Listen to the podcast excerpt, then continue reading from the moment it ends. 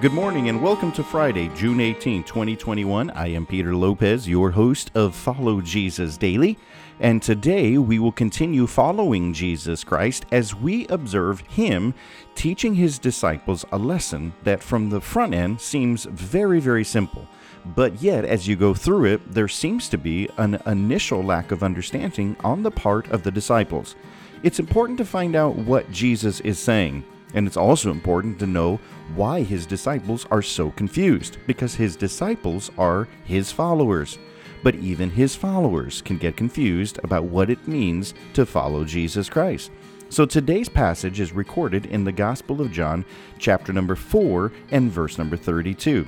It says this But he, Jesus, said unto them, his disciples, I have meat to eat that ye know not of.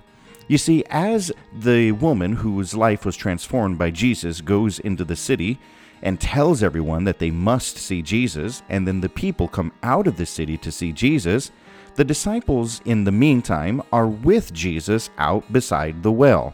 His disciples have food with them and they are offering it to Jesus, and that's exactly what they do. They say, Jesus, here's your food. But our passage today tells them that Jesus says, I have meat to eat that you know not of. Now, the way that Jesus responds clearly reveals that there is a very significant lesson that is about to be given. This is important, to be honest, because this is the first in depth, private lesson that Jesus is giving to his disciples. He has taught and done other things, but this is the first time it's just him and his disciples alone.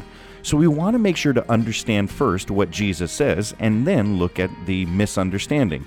The first thing Jesus says is, I have meat to eat. What he means by that is, I hold or possess something that you cannot see. I hold or possess something that is satisfying me. I have something that is so satisfying to me that it has even quenched my physical hunger. So you know that what Jesus is talking about is significant because what he is saying he has a hold of, he is in possession of, is something so significant and fulfilling that he's not even hungry anymore, which he was a few verses ago. Jesus says, I have meat to eat. Now, you know what that means, but he says that ye know not of. That means what he is talking about, the disciples cannot see.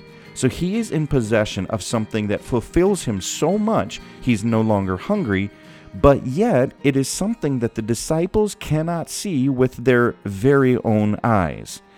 Now, the disciples are basically seeming to have the problem that we have seen people have towards Jesus previously. You'll remember, as Jesus was interacting with the woman at the well, she had a hard time seeing something about Jesus. So, Jesus kept trying to reveal his knowledge of her. Jesus kept trying to reveal that he is the Messiah, but she had a hard time seeing Jesus until the end of the conversation. And you'll remember even Nicodemus had this problem. Nicodemus was confused when Jesus said, You must be born new and from above. He thought you had to enter into your mother's womb a second time. He couldn't see what Jesus was talking about. Now the disciples are having the exact same problem. They cannot see something about Jesus, and because of that, they cannot understand what Jesus is saying. Now, in the coming couple of days, we'll talk more about that, but for right now, let's just sit on that and understand it. When you don't see Jesus, for the fullness of his own revelation to you. We've said this many times before, but not what someone has taught you about Jesus, not what someone trained you about Jesus or somebody told you about Jesus. I'm talking about you know Jesus has revealed something to you from him directly to you. When you don't see Jesus in this way, you will not be able to understand all the things Jesus is doing in your life. And you won't understand when Jesus is speaking into your life. So it's important for you to recognize this. You have to see Jesus as he reveals himself to understand what he's doing in your life and to understand what he says. If you don't understand what he's doing or what he's saying, you're not fully seeing him. This is a lesson that we are learning from the disciples, and we'll continue it tomorrow.